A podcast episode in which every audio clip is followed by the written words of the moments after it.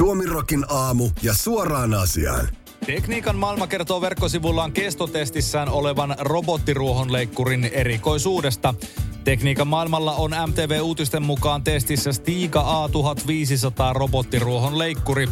Julkaisu kertoo artikkelissaan laitteen ominaisuudesta, johon ei perinteisimmässä leikkureissa törmää. Leikkuri nimittäin vaatii toimijakseen 4G-verkkoyhteyden. Jos yhteyttä ei ole, ei leikkurikaan toimi. Leikkurin kalliista yli 3 000 euron hinnasta huolimatta yhteys ei ole myöskään ilmainen. Stiga kertoo, että ostaja saa leikkurin mukana 750 maksutonta leikkuutuntia. Kun tunnit tulevat täyteen, on niitä ostettava lisää Stigan mobiilisovelluksen kautta. Käyttötunteja myydään paketteina, joiden hinnat vaihtelevat 30 eurosta 240 euroon. A1500 robottiruohonleikkurin hinta Stigan omassa verkkokaupassa on 3149 euroa. Suoraan asiaan, mikäpä sen mukavampaa näin kuluttajana kuin maksaa ensin päälle 3 kiloa uudesta leikkurista ja sen jälkeen vielä useita satasia siitä, että se leikkaa nurtsia. Stigan tulevista tuotteista muuten pöytälätkässä on sama rajoitus. Jokaiselle kentällä olevalle pelaajalle pitää nimittäin maksaa tuntipalkkaa tästä eteenpäin. Kelpoa. Helsingin Sanomat kertoo verkkosivullaan uutisen, jonka mukaan Suomessa operoi nyt valtion ensimmäinen täyssähköinen ruumisauto. Hautauspalvelu Luoma-Aholle aiemminkin autoja myynyt liikekumppani tarjosi Tesla Model 3 täyssähköautosta tehtyä hautausautoa ja kaupat tehtiin heti. Yhtiön toimitusjohtaja arvelee, että hautaustoimiston vastikään saama auto on Suomen ensimmäinen hautausauto Tesla. Kukaan asiakas ei ole vielä ehtinyt varata uutta ruumisautoa, mutta yksi siirtoajo autolla on jo tehty. Siirtoajossa vainaja siirretään siis arkussa sairaalalta kappelille. Uusi Tesla laajentaa hautaustoimiston ruumisautojen valikoimaa. Yhtiön edustajien mukaan omaiset arvostavat sitä, että saavat valita vainajalle häntä kuvaavan auton. Suoraan asiaan. Suomirokin aamun saamien tietojen mukaan tapauksesta ollaan tyrmistyneitä sosiaalisen median puolella, jossa kaikki tällainen nähdään pelkkänä vihervassarimärättäjien salaliittona. Ja kommunismina vielä kaiken lisäksi. Tapaus onkin saanut ihmiset barrikaadeille ja täyssähköautolle on perustettu kilpailija, joka kuskaa ruumiit hautajaisiin ruumisautoksi modatussa öljytankkeriautossa.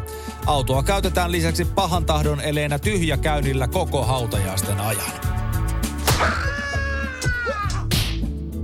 2 Finnairin lentokonetta törmäsi lintuihin Helsinki-Vantaan lentoaseman läheisyydessä sunnuntai-iltana. Molempia lentoja operoi Norja, asiasta kertoo Helsingin Sanomat. Ensimmäisessä oli kyse lennosta, jonka oli tarkoitus lähteä hieman ennen 5:00 kohti Varsovaa. Toisessa oli lennosta, joka lähti ilmaan Helsinki-Vantaan lentokentältä 7:00 jälkeen määränpäänään Pariisi. Pariisin kone ei kuitenkaan päässyt lintutörmäyksen vuoksi Helsingin rannikkoa pidemmälle. Sunnuntain tapauksissa Varsovan koneen moottorin siipeen tuli vaurio, joten se vaihdettiin, kertoo Finnairin viestintäjohtaja Päivyt Dahlqvist sähköpostitse. Pariisin koneeseen ei tullut vaurioita. Molempien koneiden moottorit puhdistettiin.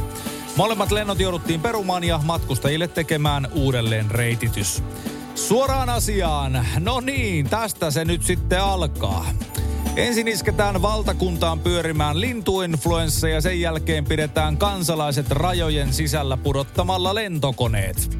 Lintujen vallankumous, se on nimittäin nyt tässä.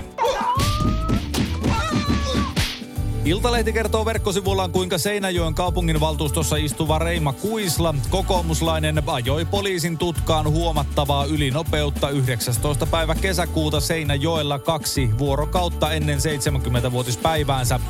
Rangaistusmääräyksen mukaan Kuisla ajoi taajama-alueella 95 kilometriä tunnissa, nopeusrajoituksen ollessa 50 kilometriä tunnissa. Poliisi kirjoitti liikenneturvallisuuden vaarantamiseen syyllistyneelle Kuislalle 28 päiväsakkoa, jotka tekivät poliisin käytettävissä olevilla tiedoilla 40 768 euroa. Yhden päiväsakon hinnaksi tuli siis peräti 1456 euroa.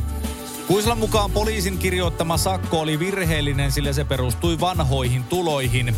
Viime vuonna Kuisla ansaitsi 1,5 miljoonaa euroa, mutta tänä vuonna hän ei omien sanojensa mukaan yllä samaan. Progressiivista sakkojärjestelmää Kuisla pitää epäoikeudenmukaisena. Suomessa rangaistaan menestyksestä ja tuloista. Suomi on tulorasistinen maa, Kuisla tilittää. Suoraan asiaan. Suomirokin aamu haluaa muistuttaa tälle Kuislalle, että sakot eivät siis tulleet siitä, että tienaat niin helvetisti mynttiä. Ne tuli siitä, että ajoit ihan saakelin kovaa ylinopeutta taajama-alueella. Eiköhän sulle noilla miljoonatuloilla ole kuitenkin varaa tämmöiset pikkusakot maksaa. Pohjois-Korea on kieltänyt naisilta shortsien käytön. Taustalla on kampanja, jolla pyritään torjumaan kaikkea ulkomaalaiseksi tai kapitalistiseksi katsottua käyttäytymistä tai käytäntöä. Asiasta kertoo Iltalehti. Valtion viranomaiset julistavat, että kaikki naiset, jotka käyttävät vaatteita, jotka eivät ulotu polvirajan alapuolelle, rikkovat sosiaalisen etiketin periaatteita. Viranomaiset estävät naisia käyttämästä shortseja kaduilla, koska se ei ole sosialististen perinteiden ja elämäntavan mukaista, eräs Etelä-Pyongyangin maakunnassa asuva henkilö sanoi. Muutama vuosi sitten he puuttuivat leveälahkeisiin hamehousuihin ja sanoivat, että ne ovat japanilaista muotia. Uusi kielto tapahtui keskellä 30 asteen helteitä. Pohjois-Koreassa on tunnetusti pitkät ja kosteat kesät. Suoraan asiaan. Suomirokin aamun saamien tietojen mukaan shortsien käyttöön tehdään kuitenkin yksi poikkeus. Jatkossa Pohjois-Korean diktaattori Kim Jong-un on nimittäin ainoa, joka saa käyttää niukkoja vartalon myötäisiä revittyjä farkkushortseja. Nättiä. MTV-uutiset kertoo, että Venäjän entinen presidentti Dmitri Medvedev on julkaissut viestipalvelu X:ssä viestin, jossa irvaillaan Suomen NATO-jäsenyydelle. Meemin teksti on kirjoitettu suomeksi. Kuvassa on kaksi hahmoa, jotka keskustelevat seuraavasti. Pekka, miksi maamme on liittynyt NATOon? Koska venäläiset ovat meille uhka. Mutta miksi he uhkaavat meitä? Koska me, Matti, olemme liittyneet NATOon. Medvedevin julkaisu on ehtinyt kirvoittaa monia ihmetteleviä vastauksia. Medvedev on aiemminkin kirjoittanut huomiota herättäviä viestejä sosiaalisessa mediassa. Esimerkiksi heinäkuussa Medvedev kirjoitti, että Venäjän olisi käytettävä ydinasetta, jos Ukrainan hyökkäys onnistuisi. Riippumaton venäläismedia Vertska kertoi aiemmin kesällä selvityksessään, että Medvedev kirjoittaisi viestejään useimmiten humalassa. Suoraan asiaan. Suomirokin aamusaamien tietojen mukaan myös tämä viesti on kirjoitettu Medvedevin toimesta humalassa. Faktahan on siis se, että siinä missä suomalaiset puhuvat kännissä norjaa, niin venäläiset kirjoittavat vahvassa humalatilassa sosiaalisen mediaan suomea. Niin se vaan menee. Suomalaisille myydään Oikotie-palvelussa poikkeuksellisen hulppeaa loma-asuntoa, jolla on hintaa yli 189 miljoonaa euroa, kertoo Helsingin Sanomat. Abstraktin muotoinen lasinen The Bugatti Residence-niminen rakennus sijaitsee Arabiemiraattien Dubain Al-Amalissa, Business Bayn kaupungin osassa. 53-kerroksisessa kohteessa on myytävänä 80 asuntoa. Asunnoista halvimman pyyntihinta on noin 4 906 000 euroa. Oikotiellä myytävistä asunnoista kallein sijaitsee rakennuksen 43. kerroksessa. Sillä on hintaa noin 189 miljoonaa euroa. Hoitovastike on kuussa tuntuvat noin 29 500 euroa. 4108 neliömetrin asunnossa on 13 huonetta ja muun muassa oma autohissi. Myynti-ilmoituksessa asuntoa kuvaillaan ennennäkemättömäksi luksusasunnoksi. Myyntikuvien perusteella asunnon seinät on suunniteltu täyslasisiksi. Pintamateriaalina on muun muassa marmoria ja puuta. Rakennuksen sisäpihalla on myös yhteiskäytössä oleva uimaranta. Rakennuksen käyttöönottovuodeksi on arvioitu vuosi 2027. Suoraan asiaan. Aino sitten. Mä olin jo itse asiassa kaivamassa lompakkoa tuolta kassakaapista tämän kartanoni länsisiivestä, mutta jos kerta yhteiskäytössä oleva ranta on, niin jää kyllä kaupat tekemättä. Luulisi, että 189 miljoonalla saisi edes pikkusen sitä omaa rauhaa.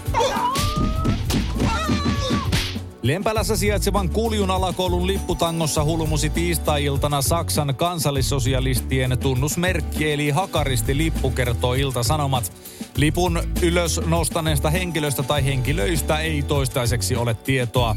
Natsismin ja valkoiseen ylivaltaan yhdistetty lippu ei ehtinyt olla yläilmoissa pitkään, joten koulun noin 500 oppilasta saattoi aloittaa keskiviikkoaamun ilman fasismin varjoa.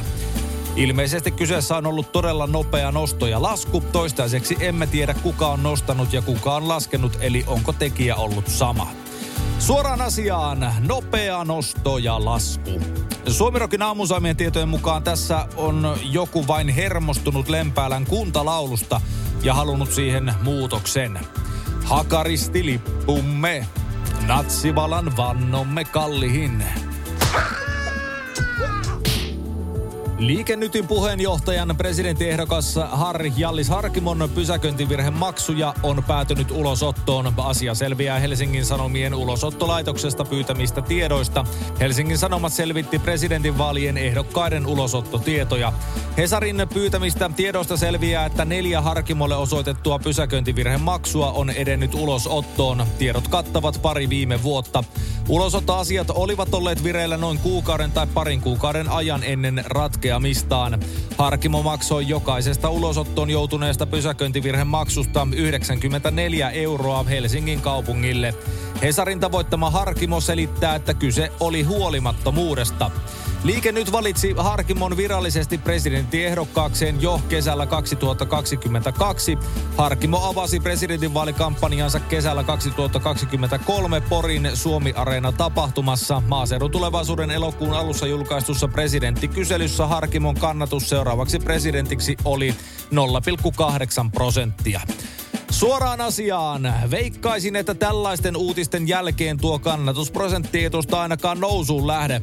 Ei nimittäin kovinkaan paljon uskoa Harkimon kykyihin, jos kaveri ei osaa maksaa edes parkkisakkoja ajallaan. Tai sitten kyse oli yksinkertaisesti siitä, että jokereista saadut ruplat eivät kelvanneetkaan parkkiyhtiölle. Pääministeri Petteri Orpo sanoo, että lintuinfluenssa on vakavasti otettava riski, kertoo Helsingin Sanomat. Hän kertoo keskustelleensa asiasta keskiviikkona maa- ja metsätalousministeri Sari Essayahin kanssa. Orpo kommentoi asiaa kokoomuksen ministeriryhmän kesäkokouksen yhteydessä Porissa. Tällä hetkellä lintuinfluenssa on aidosti, vakavasti otettava riski ja uhka, Orpo sanoi. Orpon mukaan keskustelu Essayahin kanssa oli vakava. Haluttiin varmistaa, että asiat ovat hoidossa. Orpon mukaan toistaiseksi hallitus ei ole ryhtymässä mihinkään toimiin, mutta seuraa tilannetta tarkasti. Suoraan asiaan. Tämä antaa kyllä täydellisen kuvan tämän nykyisen Suomen hallituksen toimintakyvystä. Lintuinfluenssan sanotaan siis olevan aidosti ja vakavasti otettava riski ja uhka, mutta mihinkään toimiin ei ryhdytä. Nolla toleranssi lintuinfluenssalle. Suomi rokin aamuja keskelle köljä. Ja ehkä vähän siihen siivuunkin pikkasen.